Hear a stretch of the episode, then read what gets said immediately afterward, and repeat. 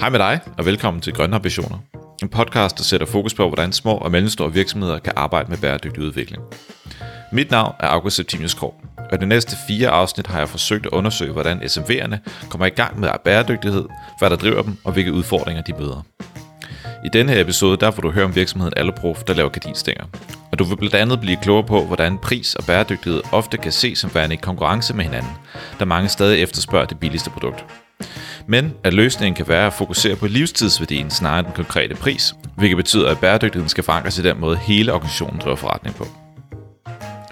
Formatet er, at jeg går i studie med de to forretningsudviklere fra Værtshus Hovedstaden. Det er Nikolas Halløj. og Steven, Goddag, goddag. og vi skal snakke om Alloproof og deres bæredygtighedsarbejde. På den måde håber vi at kunne inspirere dig, der måske selv sidder i en mindre virksomhed i dit arbejde med bæredygtighed. Men inden vi går helt i gang, så skal vi lige have sat nogle ord på, hvem de her to forretningsudviklere, Nikolas og Steven er. Nikolas, du har mange års erfaring med cirkulær økonomi, strategisk bæredygtighed og miljømærker. Jeg synes noget er rigtig spændende, som andre synes er utrolig kedeligt. Ja, det er vel det, det, er det der indbegrebet af nørd.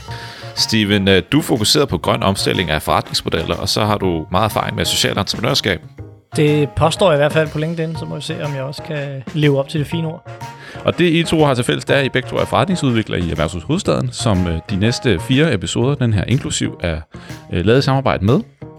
Og hos Erhvervshus Hovedstaden, der kan man jo som en, en SMV eller anden størrelse virksomhed jo få hjælp til rigtig mange ting. Og i den her kontekst handler det jo netop om bæredygtighed. Ja, så når man besøger os, så har man jo mulighed for at få øh, vejledning og sparring på jura, eksport, øh, digitalisering, altså i, i alle begreber. Men lige præcis bæredygtighed, der er det Steven og mig, du vil møde, hvis man går ind i Erhvervshus Hovedstaden. De næste fire episoder handler alle om virksomheder, der har været i forløb hos jer i erhvervshuset. Men den her episode handler altså om Alloprof, og nu vil jeg gerne afspille et stykke for jer om Thomas, der overtog virksomheden sammen med sin bror som tredje generation, efter at have været i virksomheden i 15 år. For Thomas og Alloprof er ordentlighed nemlig en del af deres kerne-DNA, og spurgte ham, hvordan det kom til, efter at de overtog forretningen. Vi havde som sådan ikke øh, nogen ambitioner om at skulle revolutionere forretningen. Øh, vi havde en klar idé om, øh, hvor vi ville øh, have fokus, hvor vi skulle have fokus. Det var øh, først og fremmest på det her med at gøre Aluprof til en attraktiv arbejdsplads. Så det her fokus på arbejdspladsen. Og så øh, arbejdede vi rigtig meget på daværende tidspunkt øh, med vores brand, og ud fra en ambition om at kan man sige, transformere Aluprof fra bare at være en producent til at være et øh, livsstilsbrand. Øh, og i hele den her, øh, i hele den her øh, strategiproces, øh, der blev vi øh, ved med ligesom at vende tilbage øh, til, til, til vores formål. Altså hvorfor er det egentlig, vi driver virksomhed? Øh, og sådan hele tiden skulle mærke ind i, øh, i det. Øh, og det blev mere og mere tydeligt for os, at det ikke giver mening for os at drive virksomhed øh, alene for profit og kun måle på økonomiske nøgletal, øh, men at vi netop havde et ønske om at tage ansvar for, ja, for den verden, vi nu engang driver virksomhed i.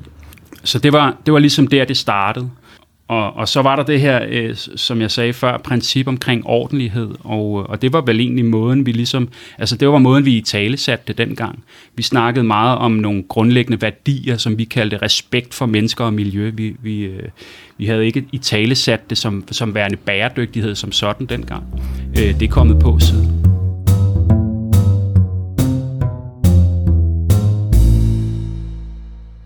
Det, det jeg synes, der, jeg hører her, øh, meget tydeligt fra Alloprof og fra deres direktør Thomas, det er, at øh, han faktisk grundlæggende havde styr på at snakke værdier. hvilket nogle gange kan være lidt øh, svært at snakke om. Fordi værdier, hvad er egentlig det? Er det bare en, øh, en plakat, man hænger op på væggen, og så øh, går man forbi den, når man går ind i kantinen og siger, wow, vi har nogle værdier her i virksomheden. Men han forstod faktisk integreret fra starten af. Forståelse for, at for at overtage en virksomhed, så har vi behov for at snakke om, hvad er det, vi skaber? Hvad er det, vi vil? Hvorfor eksisterer vi? Hvad er vores raison d'etre, vores license to operate? Det synes jeg er meget interessant, øh, at han tør tage den, og så hive frem i bæredygtighed, fordi det er jo om nogen en agenda, der giver dig en værdi i at eksistere. Jeg synes jo, at den pointe, som man skal trække ud af det, Thomas øh, nævner her, det er jo også, at motivationen starter indenfra. Øh, Thomas nævner, at, øh, at I indledningsvis talte om at have nogle principper, vi skal gøre tingene ordentligt, øh, som jo så, hvad kan man sige, bliver en version 1.0 af i, hvordan vi er i Alloproof arbejder med, med bæredygtighed. Og det synes jeg egentlig er meget øh, inspirerende at sige, der er ikke nogen, øh, der har sagt, at man skal starte med det helt store forkromede overblik. Man kan godt starte med at definere nogle principper eller nogle værdier, og øh, tage udgangspunkt i det. Og det, øh, det tror jeg er vigtigt at skrive sig bag øret, hvis man sidder som ejerleder eller direktør for en, en lille virksomhed, at øh, det kan godt virke som en, en meget, meget øh, stor opgave, men øh, det er helt okay at dele den, øh, dele den op i, i mindre bidder, så får du øh, helt sikkert også øh, større chancer for at få, få hele kontoret, hele organisationen med. Men kan det ikke også virke lidt, nu snakker han lidt om i forhold til det her med at, at have nogle formål, have nogle visioner, og, og, og måske, altså, det er på en eller anden måde den lidt, den lidt bløde agenda, hvor at øhm, hele den her bæredygtighedsagenda kommer også meget op i, i CO2 og tal og nogle meget sådan konkrete ting.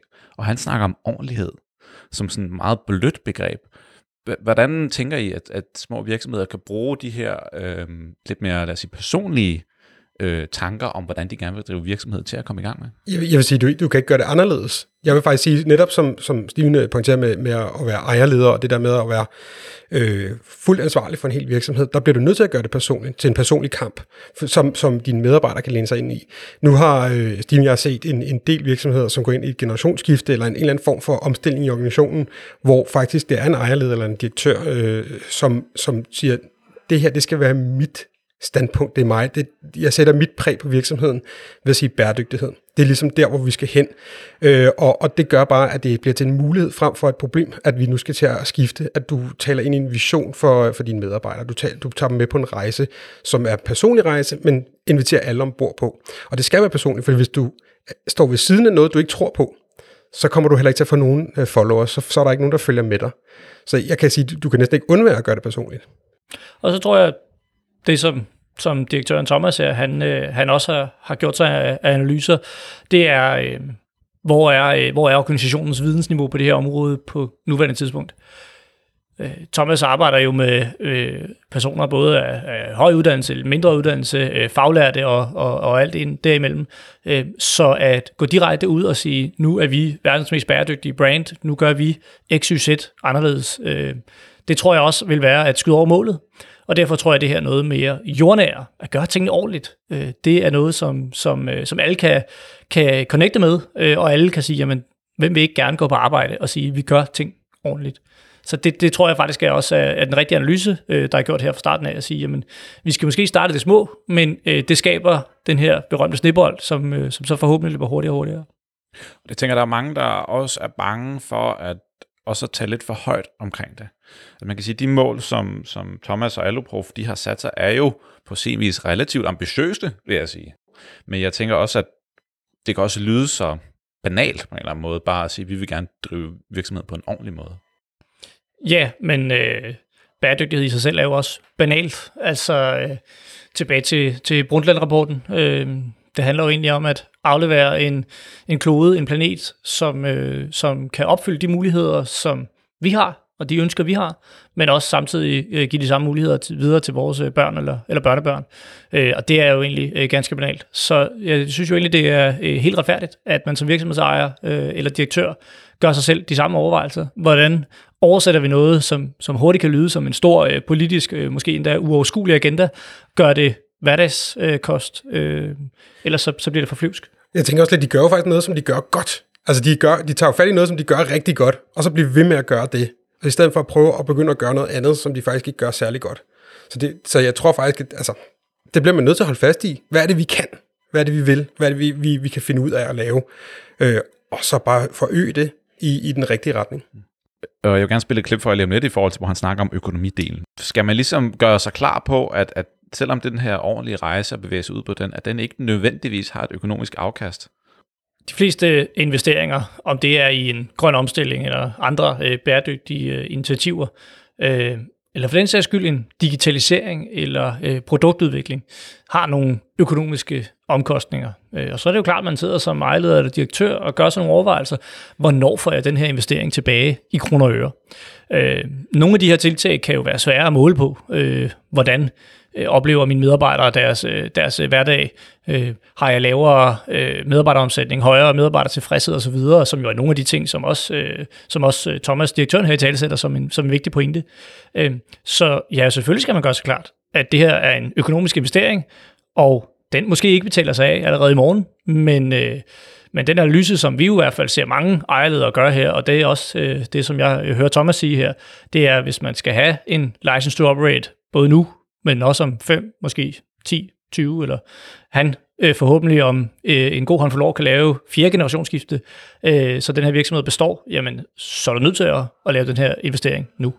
Ja, altså når vi taler økonomi typisk over for virksomheder, så øh, kan man også lægge det lidt i tre lag. Altså nogle gange snakker vi om sådan noget, at du bliver mere effektiv, så du kan finde nogle besparelser, du ved. Øh, typisk tænker man klima- og CO2-besparelser, så finder man noget ressource, altså noget bundlinje. Så er der noget mere omkring toplinje, altså forøget motivation, som Steven nævner, men, men der er jo også noget omkring at sige, jamen, øh, kan vi øge værdien over for kunderne? Altså, bliver vi mere attraktive? Er det et godt sted at stå? Øh, altså, vi kan ikke undvære at ikke at være bæredygtige over for vores kunder, fordi det er det, de begynder at kigge på. Og så er der så hele den der med, at de faktisk vil være de bedste til bæredygtighed i branchen. Og det er der, hvor du begynder at blive frontperson, og det er der, du begynder at få opmærksomhed. Nu laver de gardinstænger. Umiddelbart ikke et produkt, jeg nogensinde har givet nogen interesse overhovedet i mit liv. Men lige pludselig ved jeg, at der findes nogen, der hedder Alloproof, fordi de går ind for at være de grønneste i deres branche. Og så ved jeg, at der eksisterer dem og ingen andre, fordi de har sat sig forrest i en agenda, som mange interesserer sig for. Lad os lige prøve at høre, hvordan jeg spurgte øh, Thomas, hvad business casen i, øh, i den her investering er. Lad os lige prøve at høre, hvad han, øh, hvad han svarer til det. Det er helt klart, at øh, en, en vigtig læring for os i, i hele det her arbejde, det er også, at det er okay at sige, at vi også har et ansvar for at drive en økonomisk sund forretning. Nu sagde jeg før, at, øh, vi, vi, øh, at det giver ikke mening for os at drive virksomhed kun for profit, men omvendt giver det heller ikke mening at drive virksomhed kun for et større formål, øh, for det er heller ikke øh, bæredygtigt på den lange bane. Så, så i bund og grund, så kan man sige, at, at øh, så det skal gå hånd i hånd for os kan man sige, at det er lidt en øh, udfordring, forstået på den måde, at vi, vi oplever ingen stort set ingen efterspørgsel på bæredygtige produkter i vores branche. Så man kan sige, at det er jo for os startet et andet sted. Vi, vi oplever ikke efterspørgselen, og samtidig så kan man sige, en substitution som den, jeg øh, nævnte før, fra konventionelt til genanvendt aluminium, øh, betyder i nogle tilfælde op til 100% for dyrene kostpriser, altså kostpriser, der i nogle tilfælde er op til 100% øh, dyrere dyre, end, end ved en konventionelt produceret øh, variant.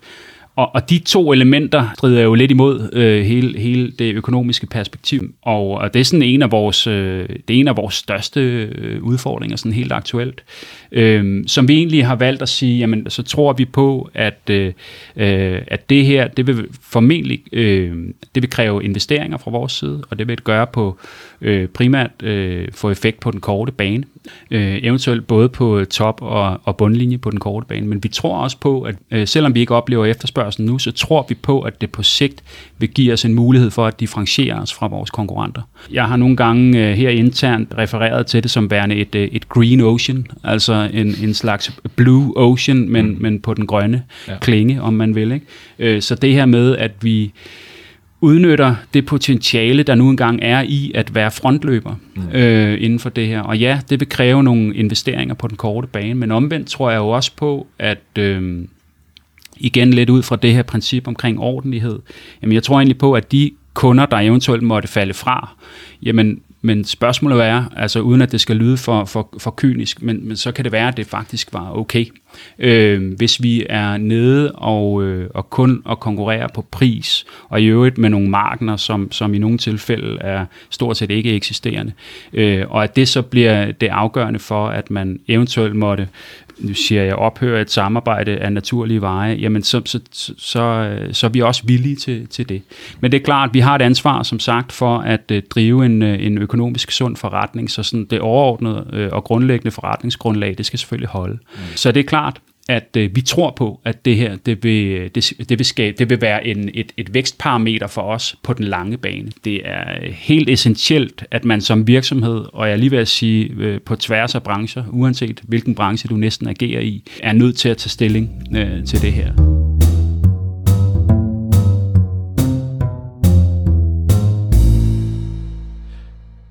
Jeg synes jo først og fremmest, øh, at vi er nødt til at rose Alloprof og Meget. Thomas for at turde tage så modigt valg at sige, jeg begynder på en bæredygtig omstilling, øh, endda før der er en efterspørgsel på det. Det er, det er ganske modigt. Øh, det skal han øh, have, have, have stor ros øh, for. Og som Thomas endda også øh, nævner øh, til slut her, jamen det er, selvom vi ved, at det kan betyde, at vi skal vælge kunder, og derved jo også omsætning fra, det er, det er, det er super sejt. Øh, hatten af for, for det. Så synes jeg jo også, at øh, der er en super vigtig pointe i det, Thomas siger øh, her, som jo gør sig gældende for, for alle små og mellemstore virksomheder. Tredobbelt bundlinje er jo et balancebegreb. Det vil sige, selvfølgelig er der ikke nogen som helst virksomheder, som kommer i gang med øh, at arbejde med miljø, klima, social bæredygtighed, øh, hvis ikke det giver økonomisk gevinst. Og det, øh, det er jo helt åbenlyst, at det er det er også nødt til at være, fordi vi kan godt lave de mest fantastiske grønne virksomheder med de bedste arbejdspladser, som gør noget godt for lokalmiljø og de mennesker omkring sig. Men hvis ikke virksomheden kan tjene penge, hvem eller hvordan skal man så øh, aflønne medarbejderne? Hvordan skal man så blive ved med at producere, eller hvad det nu er for en, en service, man måske har? Så selvfølgelig skal der være en økonomisk øh, indtjening, også for at, øh, for at de her ting giver mening. Og, øh, og det, synes jeg, øh, det synes jeg er en vigtig pointe. Øh, man må ikke øh, negligere, man må ikke shame folk, der gerne vil tjene penge, fordi det er med de penge, du kan gøre en forskel. Så det, det synes jeg er rigtig, øh, rigtig godt at høre. Så der er noget begrebsafklaring her i forhold til, hvordan vi snakker om bæredygtighed generelt. At jeg har oplevet, at der er mange, der siger, bæredygtighed er ligesom det mest bæredygtige, uanset om det koster eller ej. Og det, jeg hører, du siger her, er også, at bæredygtighed skal på en eller anden måde også rumme det økonomiske.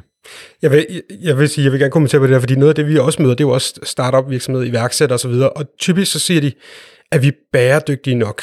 Og så kigger Steven og jeg på dem og siger, men prøv at høre, du skal have en forretning, før du kan gøre en forskel. Vi kan ikke begynde at se, at du skal redde verden på miljø og samfund, før at du rent faktisk kan drive dig selv, og, og det kan løbe rundt. Vi bliver simpelthen nødt til at sørge for, at du vækster først og fremmest. Og det, det kan nogle gange stridt lidt på hårene på nogen, der sidder derude og er de grønne forkæmper, men det bliver vi simpelthen nødt til at i talesæt, fordi ellers så kan du ikke gøre en stor forskel. Og det, det gode ved det er, viser statistikkerne så også, det er de bæredygtige virksomheder, altså dem, der har balancen, som faktisk også vækster rigtig flot økonomisk. Det kan vi jo se på samtlige indekser, øh, som vi ser på, på investeringsfonde og så videre. Øh, så, så, men vi taler rigtig meget. Jeg vil så lige en, en, en, en kommentar også til det, der bliver sagt her. Øh, det er jo, at de har jo med aluminium at gøre. For dem har det været et ret nemt skridt at sige, jamen, vi skal så kigge på genanvendt aluminium. Der, den er sådan rimelig øh, simpel at, at forstå. Det handler om mængder. Det betyder på et tidspunkt, at så bliver genanvendt aluminium billigere end det jomfrolige, det vagine øh, aluminium. Og plus, så sikrer de sig en, et råstof i fremtiden, så de, de har mere sikre leverandørkæder, øh, end måske hvis du skal hente aluminium fra nogle, nogle usikre steder, altså geopolitisk. Øh, så derfor er det også en, en risikonedsænkning, eller sænkning af risiko, ved at man begynder at kigge i den her retning. Så der er altså nogle flere win-wins, end bare lige penge. Altså, det er, det er fuldstændig afgørende, for at vende tilbage til de spørgsmål, at det også er en økonomisk overvejelse. Øh, man, kan jo, øh, man kan jo sagtens forestille sig scenarier, hvor virksomheder øh, opfinder eller udvikler nye produkter, som måske netop, som du siger, er det mest bæredygtige mulige, eller det mest bæredygtige på markedet. Men det er jo fuldstændig ligegyldigt, hvor fantastiske løsningerne end er, hvis ikke der er nogen, der gider at øh, købe dem og bruge deres surt optjente sparekroner på dem.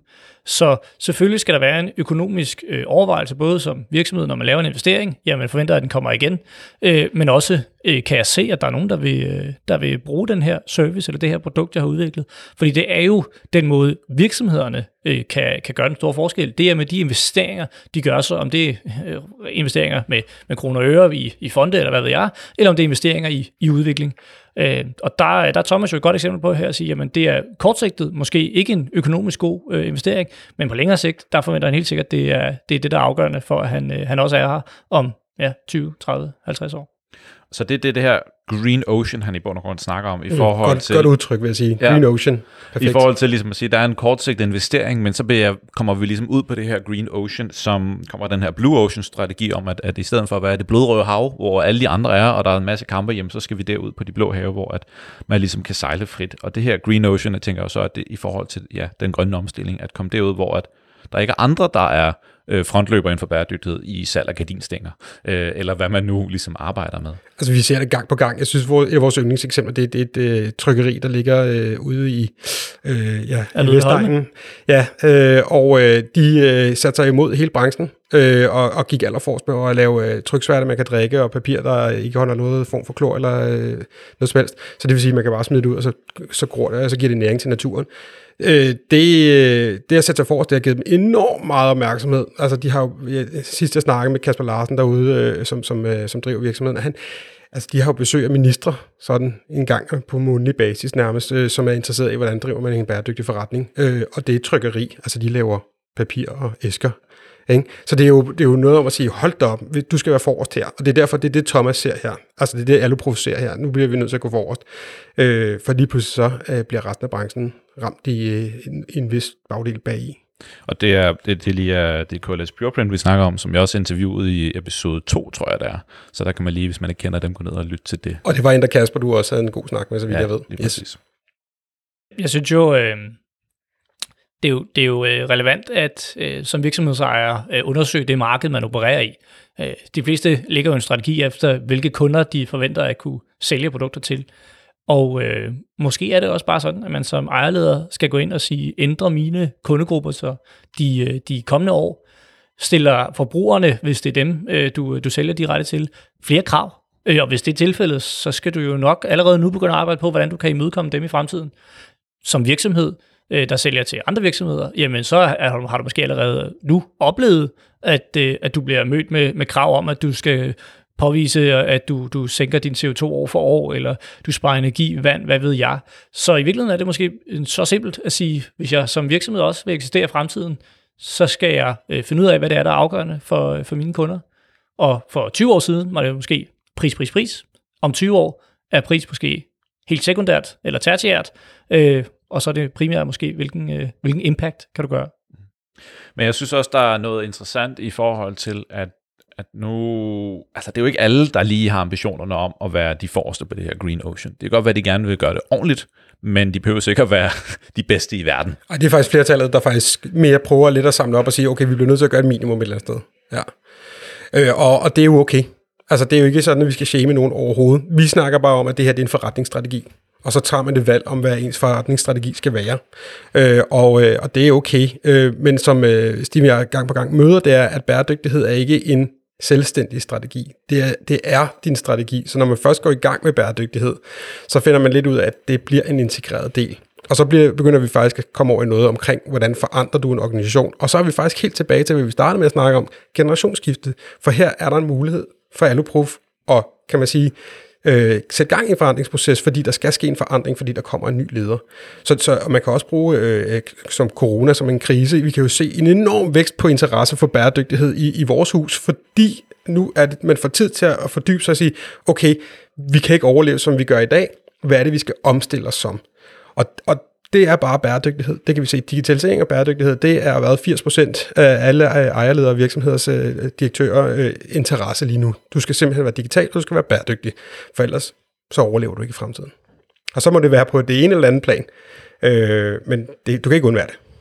Så er Thomas og Alloprof jo et godt eksempel på det, som, øh, som, som vi to, Nikolas, jo øh, tit har i talesat, at øh, virksomheder, når de begynder på den her ja, det er lidt for tærsket at sige rejse, men den her udvikling, så, øh, så er der rigtig mange, der, der fortæller, at det handler om at få en, en øh, strategi for det der bæredygtighed.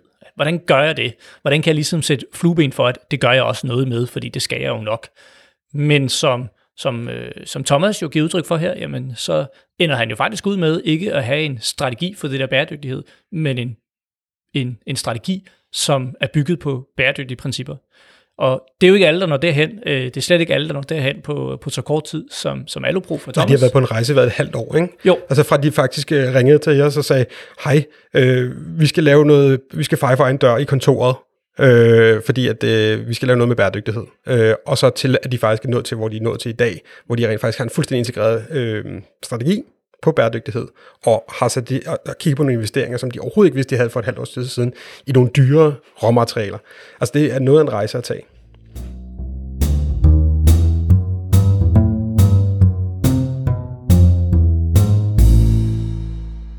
Ja, der er ingen tvivl om, at, øh, at vi, øh, vi, vi kigger ind i, øh, der, er, der er en masse ting, som vi stadigvæk har på tegnebrættet, som vi endnu ikke har, øh, har øh, kan man sige, for alvor sådan taget hul på. En del, en, en, en vigtig erkendelse øh, i hele det her, er også, at vi kan ikke gøre det hele på én gang. Så derfor så kan man sige, sådan hele den der kortlægning øh, af værdikæden og sådan den her identifikation af, øh, hvor er det, vi bør tage fat først, øh, den har været vigtig i den her proces. Det var bare lige et skridt tilbage. Mm. Øh, så derfor ligger der en del øh, foran os. Blandt andet hele vores transport øh, og logistik øh, setup, om jeg så må sige. Øh, det er helt klart også en, en, nu siger jeg, et projekt eller en case, som, som vi vil få brug for hjælp til.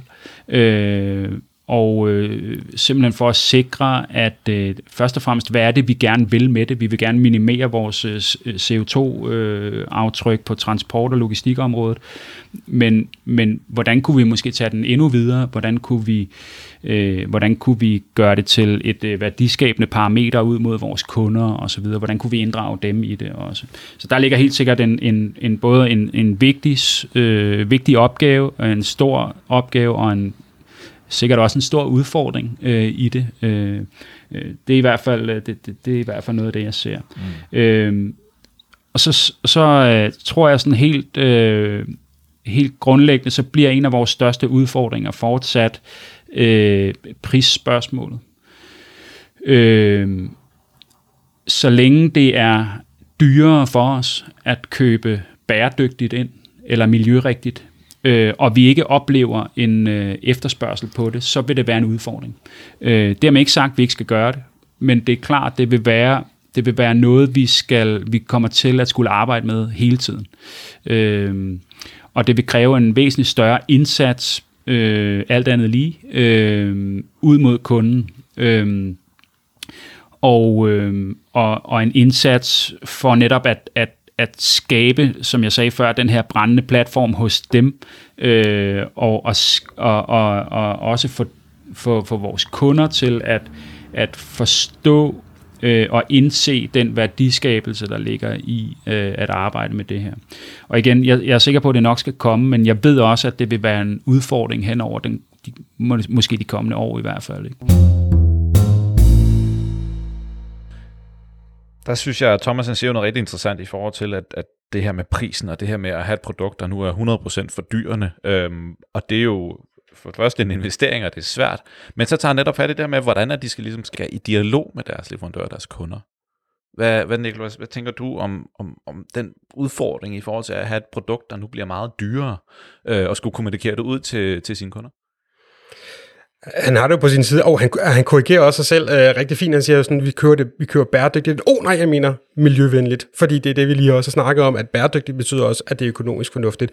Men han har jo godt nok noget at label, der kan sætte på at sige, det her det er det miljørigtige valg, og den har en værdi, som overstiger den økonomiske værdi for rigtig mange. Så der er noget omkring, og det er, det, vi, det er så svært at sætte kroner og øre på, nemlig fordi det er ikke kroner og øre. Det er Øh, du taler til øh, sindet, du taler til hjertet, du taler til maven, man taler til din gode samvittighed, man taler til en bedre fremtid for generationer, jeg kan blive ved. Øh, men pointen er lidt, at du, du tilsætter noget værdi i et produkt. Det er også derfor, du går ud og køber en, en virkelig, virkelig øh, dyr taske, eller ja, frakke, eller øh, et øh, designermøbel øh, til en fuldstændig øh, høj pris, fordi du ved, det giver dig den mere værdi. Og det er jo det, som jeg forstår på, at nu er jeg jo ikke øh, gardinstang-ekspert. Øh, det har jeg faktisk øh, aldrig nogensinde proklameret før heller. Øh, men øh, jeg vil umiddelbart mene, at hvis du går ud og netop skal købe gardinstænger, så har du måske på hylderne sin, her er de almindelige, og herover har du Aloprof. Han siger det selv, det skal være et livsstilsbrand. Øh, det skal ikke bare være gardinstænger. Og det er jo det, du køber. Det er jo det, du får af mere værdien her. Øh, og så har jeg lige en lille kommentar også, fordi det er meget interessant. Han snakker jo selv det der med sådan, åh, med klima og CO2, og vi skulle lære at begrænse os selv og sådan noget. Og det, jeg kan bare, der er så mange, der banker sig selv i hovedet over, åh, oh, vi skal reducere os selv. Og sådan, hvis jeg falder død om, så er der faktisk mindre CO2, og det vil måske være bedre for verden. Ikke? og det håber jeg ikke, at folk går og tænker. Tværtimod, så skal vi prøve at sætte nogle positive mål. Vi skal prøve at sige sådan, hey, hvordan kan vi skabe en positiv fremtid? Og jeg synes bare, at klima fylder enormt meget i forhold til, hvad det egentlig har betydning. Fordi vi skal nemlig, som du sikkert også øh, er meget bevidst om, ja begge to, CO2 er ikke vigtig i en gardinstangsvirksomhed. CO2 er vigtig i landbruget, og det er i byggeriet osv., og, og transporten. Men øh, han skal snakke mere om, hvad kan, kan han skabe en positiv forskel? Hvordan kan han sælge nogle gardinstænger, der lever i 100 år, så der aldrig skal skiftes mere gardinstænger ud? Øh, det har en bedre øh, påvirkning for livsstilen, for, altså øh, for øh, pengepunkten også, men også for miljøet. Jeg synes, at din, din sidste pointe her, Niklas, den er så interessant, at den næsten er en, en, øh, et helt podcast-afsnit uh, værdigt uh, til en anden god gang. Uh, jeg synes i virkeligheden, det jeg vil drage frem uh, fra det, Thomas uh, siger her, uh, jamen det er også få hjælp udefra. Øh, man skal gøre det, man er bedst til. Og, øh, og Aluproof og, og Thomas er jo tydeligvis bedst til at producere gardinstænger og har gjort det i, i rigtig, rigtig mange år.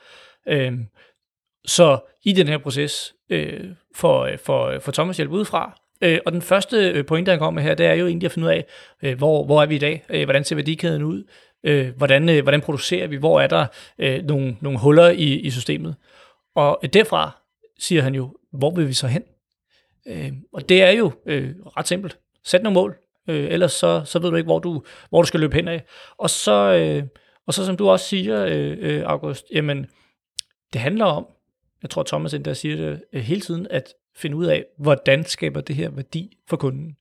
Øh, det er jo en, en, en, en gammel øh, øh, kliché at sige, have kunden i centrum, men du er nødt til, når du laver de her investeringer, du er nødt til det, når du begynder at lave overvejelser omkring at ændre på din produkt eller dit service, hvordan skaber det her værdi for mine kunder, hvordan kan jeg, øh, jeg retfærdiggøre, jeg sælger noget, der muligvis er dyrere, jamen så er det fordi, det skaber værdi på, på anden vis. Altså det er spøjt. Det er, hvordan vi oplever flere gange, Steve, når, når der kommer en virksomhed og vil have hjælp til at, at blive mere bæredygtig. Noget af det, vi, vi sidder i vores arbejde og gør, det er også at finde rådgiver, der kan, der kan hjælpe de her virksomheder videre.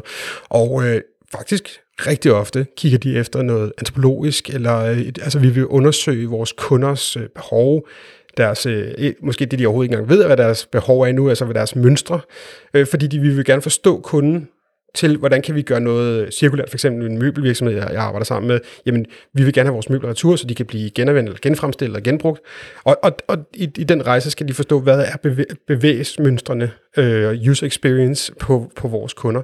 Det, det er faktisk rigtig, rigtig mange virksomheder snakker med, der faktisk bruger rådgivertimer på at forstå deres kunder først og fremmest, for at vi kan forstå, hvordan vi kan blive mere bæredygtige.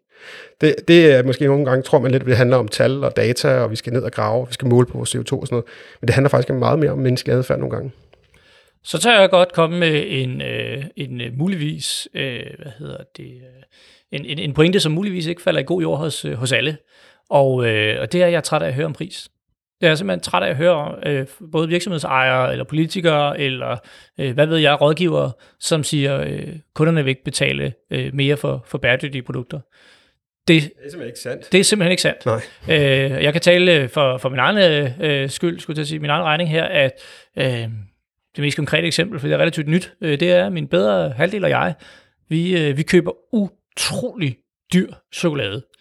Og det er ikke nødvendigvis, fordi det er den bedste chokolade nu. Tilfældigvis kan jeg egentlig meget godt lide den. Men øh, det er, fordi vi, øh, vi øh, lærte om, øh, om det brand, det mærke, der hedder Tony's Chocolonelys, som, øh, som øh, satte sig for i verden, og der er en lang og spændende historie, jeg synes, I skal google det ud, hvis I har tid til det, øh, som satte sig for at lave øh, chokolade, som, øh, som ikke, øh, hvad kan man sige, øh, skabte dårligere og dårligere vilkår for, øh, for de personer, som, som ja, de dyrker vil, det. De vil simpelthen fjerne slaveriet i, i chokoladebranchen, Præcis. hvilket der stadig eksisterer i høj grad, siger ja. de. Ja. Og, øh, og for at det kan lade sig gøre, så skal jeg betale noget, der minder om i hvert fald det dobbelte for en, lille bitte stykke, øh, en lille bitte plade chokolade. Og øh, det gør jeg simpelthen så gerne, fordi så kan jeg sove godt om natten og vide, at jeg ikke har været med til at, at lave øh, børnearbejde og slavearbejde i Afrika. Og, øh, og du har også fået taget lidt på. Kan jeg, jeg har også taget også, lidt på, ja. ja, ja. Øh, men det, det og tak for det. øh, og, øh, og det er jo bare et meget jordnært eksempel fra min egen baghave. Øh, jeg tror også, at de fleste af os har bemærket, at der inden for de sidste 5-8 år er begyndt at komme nogle kæmpe store biler med et lille T foran for Tesla. Og øh, sådan en Tesla, den er, den er markant dyrere, end hvis du går ud og køber en, øh, en almindelig benzin- eller dieselbil. Men folk er villige til det, fordi der er et, hvad de også oplever, bedre produkt. Så jeg synes, der er to pointer i det her at sige, jamen, jeg kan købe chokoladen, fordi jeg kan sove godt om natten for det. Folk vil gerne købe Teslaen, fordi en ting er, at de kan få fortællingen om, at her køber jeg et mere øh, bevidst øh, Der er noget signalværdi også. Der er noget signalværdi i det, men de kan faktisk også sige, at jeg synes, det er et federe produkt. Så du kan godt få lov til at producere noget, der er bæredygtigt, og tage en mere pris for det, hvis det er et bedre værditilbud. Og det er jo selvfølgelig øh, hele pakken, der tæller. Øh, kan, jeg, øh, kan jeg fortælle en god historie? Øh, kan jeg bruge den her vare eller service, jeg køber? Øh, og, øh, og tæller det bæredygtige aspekt ind for mig som, øh, som forbruger? Og det er der altså masser af cases, der viser, at det gør det. Og det er derfor, man skal snakke værdi og ikke pris. Enig. Men der er jo også bare rigtig, rigtig mange, der ligesom slår sig op på at være billige. Og det er deres kerneværditilbud. Jamen, Og- øh, nu nævnte du selv, undskyld August, men nu nævnte du selv, jeg arbejder med offentlig private samarbejder også, og, og især det der med øh, offentlig øh, bæredygtige indkøb. Og det er bare konstant, altså det er jo sjovt, at regeringen kan komme ud og sige, nu skal vi være grønne, og der ved jeg og sådan noget, og så sidder man og kigger på det offentlige, og de køber pris, pris, pris, pris, pris stadigvæk. Øh, og det er en systemisk forandring, og det er fordi, der er nogen, der sidder og frygter at blive fyret, hvis de ikke køber billigst ind stadigvæk. Fordi så, så ryger budgettet, og så øh, bup, bup, bup, og det, det skulle bare se sådan ud på papiret. Men det er fordi, man ikke snakker værdi.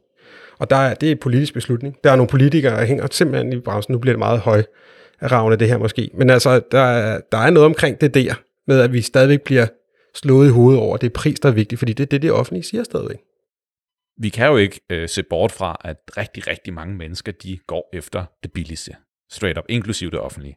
Øh, vi kan jo ikke se bort fra, at øh, når man leder efter leverandører, så presser man i pris for at få det så billigt som muligt. Ikke?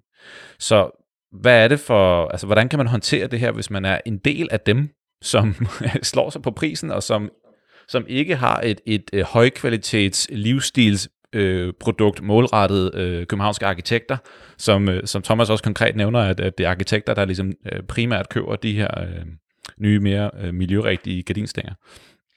Altså, øh, det første og fremmest tror jeg, at man skal lave den analyse, øh, som, øh, som handler om, kan jeg blive ved med det? Altså, bliver der ved med at være aftager af øh, de billige produkter?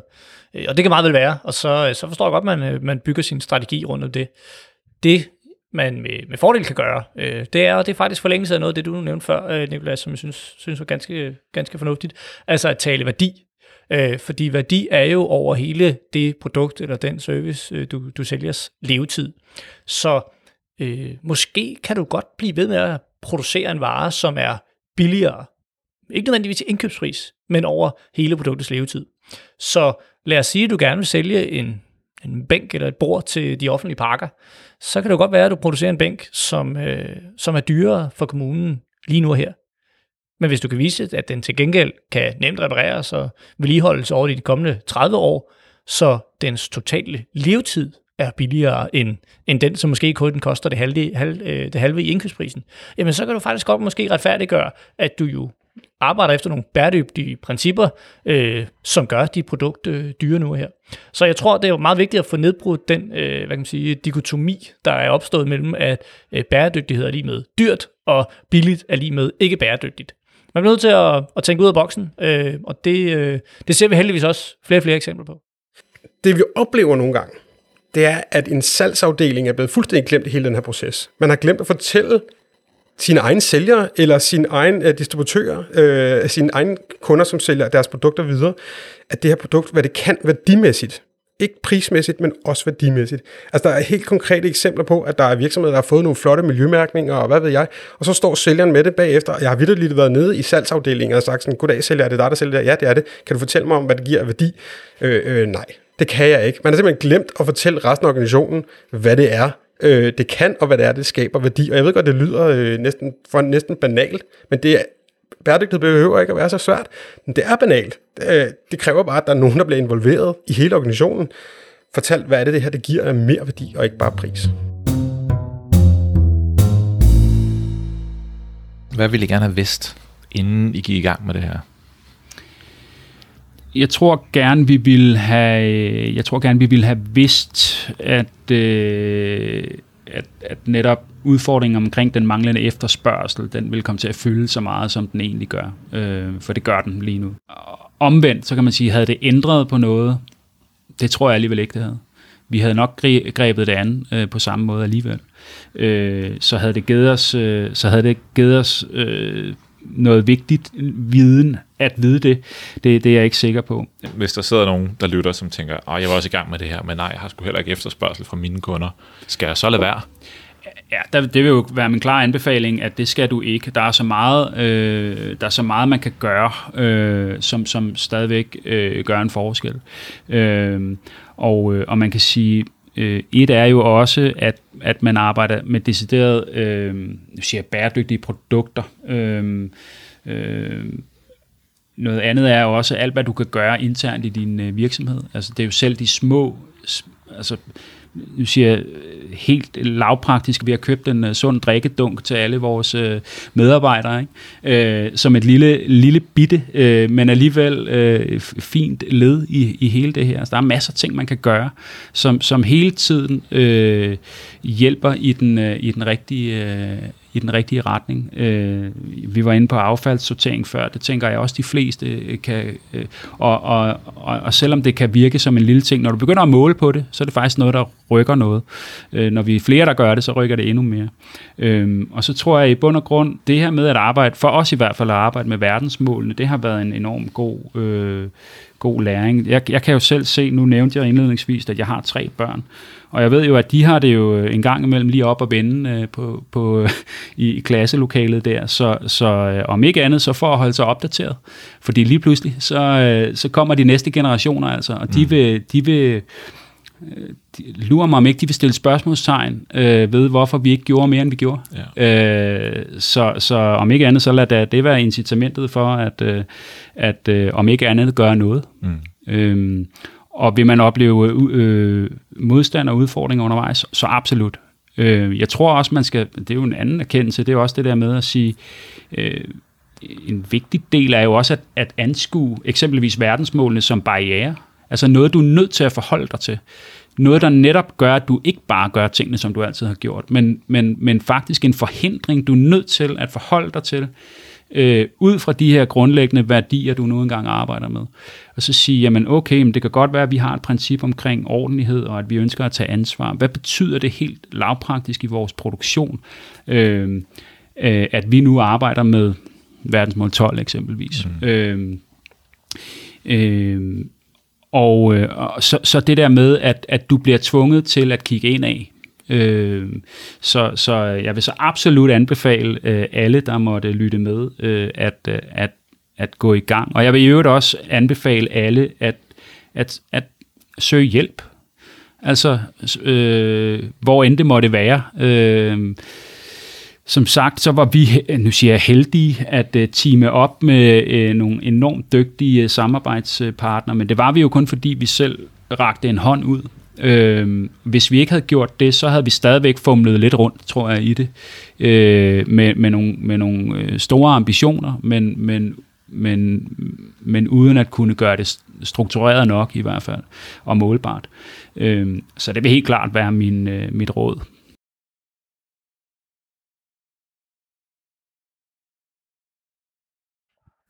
Så hvad er det, vi lige konkluderer på øh, Thomas og Aluprof her? øh, udover som han pænt siger, række ud øh, og, og spørge om hjælp? Ja, først og fremmest måske, at det, øh, det er dejligt lykkeligt at være uvidende. Øh, som Thomas siger, så, så øh, havde det måske ikke nødvendigvis øh, gjort processen bedre eller nemmere, hvis han egentlig vidste, at efterspørgselen ikke var der øh, med det samme. Øh, og spøg til side, øh, så øh, er det det, han jo i virkeligheden siger, at øh, de vil gøre det alligevel. Øh, og det, øh, det synes jeg er en vigtig pointe, øh, at tage med sig, at øh, man skal gøre det her af flere årsager. Øh, det er helt okay øh, at gøre det, øh, fordi det skulle give mening på, øh, på bundlinjen. Men, øh, men det er altså noget nemmere, hvis du også øh, brænder for det, enten af øh, egne ambitioner, eller af, øh, øh, hvad hedder det, du gerne vil levere en bedre jord til dine børn, eller hvad det end er. Øh, så, øh, så, så have hjertet med, øh, så er det også øh, noget sjovere. Øh, det tror jeg faktisk øh, i virkeligheden er meget det, som, som står bag Thomas' øh, egne øh, overvejelser. Altså når vi laver evalueringer med mange af de virksomheder, der har været igennem forløb i erhvervshuset, og spørger dem sådan lidt, øh, hvad, hvad er det gode råd, du vil give videre til en anden virksomhed? Øh, på baggrund af det, du lige har været igennem. Og så siger de alle sammen sådan, på en eller anden måde sådan, ja, nemlig række ud. Altså, der er mange af dem, der siger sådan, tag fat i andre virksomheder, som måske slet ikke er din branche, men som har været på en grøn rejse, lær af dem. De siger, øh, altså, prøv at finde nogle konsulenter. Jeg ved godt, det kan være dyrt, men prøv lige alligevel at finde nogen, der kan hjælpe jer. Det kan godt betale sig. Øh, find nogen i et netværk. Øh, prøv at gå ind i et sted. Altså, det handler meget om at bare finde et sted, hvor man kan et eller andet sted, øh, nemlig gå fra Øh, man, er blevet, man, er blevet, man ved, man er inkompetent, og så skal man blive kompetent, og det kan man kun gøre ved at få noget viden udenfra og det er i den ene eller anden form. Altså, det, det, det tror jeg, at det, det er faktisk det, vi hører, inklusive her Alloprof sige, altså, få nogen, der kan hjælpe dig. Vi vil sgu så skide gerne. Øh, jeg synes jo også, det er værd at nævne, at øh, øh, det er okay at starte det små. Ja. Øh, vi, har tid, vi har talt meget om i dag at øh, sætte store mål, sætte, øh, sætte ambitiøse mål, Men, øh, men start med de øh, lavt hængende frugter. Øh, nu øh, taler Thomas om øh, øh, sunde, øh, ja, sunde, sunde vandflasker øh, og, og affaldssortering. Det er altså øh, det er fint at starte, øh, der hvor du, øh, hvor du kan se, du kan gøre en omend lille, men, men trods alt en forskel. Ja, det er faktisk det, vi får med allermest. Det mest spurgte spørgsmål, vi nogensinde får fra virksomheder, der gerne vil i gang med bæredygtighed, det er sådan, hvor skal jeg starte henne? Og vi siger bare, bare start. Altså, det er sgu ligegyldigt, hvor du starter. Det skal tage de lavt frugter. Bare gør noget. Og så kommer det sgu af sig selv. Altså, det behøver ikke være mere svært end det. Øh, om det, jeg kan da huske, vi havde en håndværkervirksomhed inde, og sådan, du ved, øh, de anede ikke, hvor de skulle starte, sige, men så gik direktøren ud og købte en Tesla. Det tænkte han, det var det første skridt. Og så siden der har han fundet ud af, hey, der er jo en helt bevægelse på elbiler, så har han blevet fuldstændig bitter det der med bæredygtighed, og han har fundet ud af, at der er jo en, et netværk omkring det, og så møder han lige pludselig mennesker, der har en samme interesse for det biler, som han har, og bla, bla, bla, bla, så kørte den bare, ikke? og så lige pludselig var han, ville de bare være de grønneste håndværkere overhovedet. Ikke? Altså, så det er jo det er sjovt at se, hvordan det kan, det kan sprede sig, og det kan være at købe en Tesla til sig selv. Og jeg tror, at jeg har over de seneste øh, 5-6 år, øh, hvor jeg har arbejdet med det her, øh, stødt på, det er jo så hvad, noget der minder om 300 virksomheder, som, øh, som er forskellige steder øh, i deres grønne rejse. Øh, nogle er meget langt, øh, nogle er først lige begyndt. Men, øh, men en ting, jeg vil tro egentlig gør sig gældende, ja, nu, nu, siger jeg, nu ligger hovedet i blokken og siger for dem alle sammen, det er, at det at arbejde med den grønne omstilling, eller bæredygtighed øh, i, i et lidt bredere perspektiv, det er, det er der en universel glæde øh, ved at arbejde med. Øhm, så jeg tror også, jeg, jeg taler øh, måske på dine vegne, Nicolas, og, og rigtig mange andre, som arbejder med det her, at hvis du starter i det små, så, øh, så er det lidt ligesom at skubbe en, øh, en lille snebold ned ad en meget stor bakke. Den bliver øh, helt af sig selv meget, meget større, og pludselig så får du gode råd i netværket, du får medarbejdere, der kommer med gode idéer, du får måske en eller anden medarbejder, der begynder at sige, hvis vi skal gøre det ene, så skal vi altså også gøre det andet. Så det her med at starte det små, det kan i virkeligheden godt være det, der ender med at, at sætte de store mål i gang med at blive udformet. Ja, for, jo, og, og for at blive i øh, ordsprog, hvad ved jeg, hvordan er det nu, den starter der en øh, god rejse, det er jo med et skridt, som det kinesiske øh, ordsprog lyder. Øh, hvordan starter en rejse? Det starter med det første skridt. Så det er jo bare det om at komme i gang. Så jeg tænker, vi slutter af her på en, en ja, det er jo næsten en advarsel. Pas på med at tage det første skridt. Ellers så kommer jeg sgu efter jer. Ja, lige præcis. Øh, Niklas kommer efter jer, hvis I ikke gør det.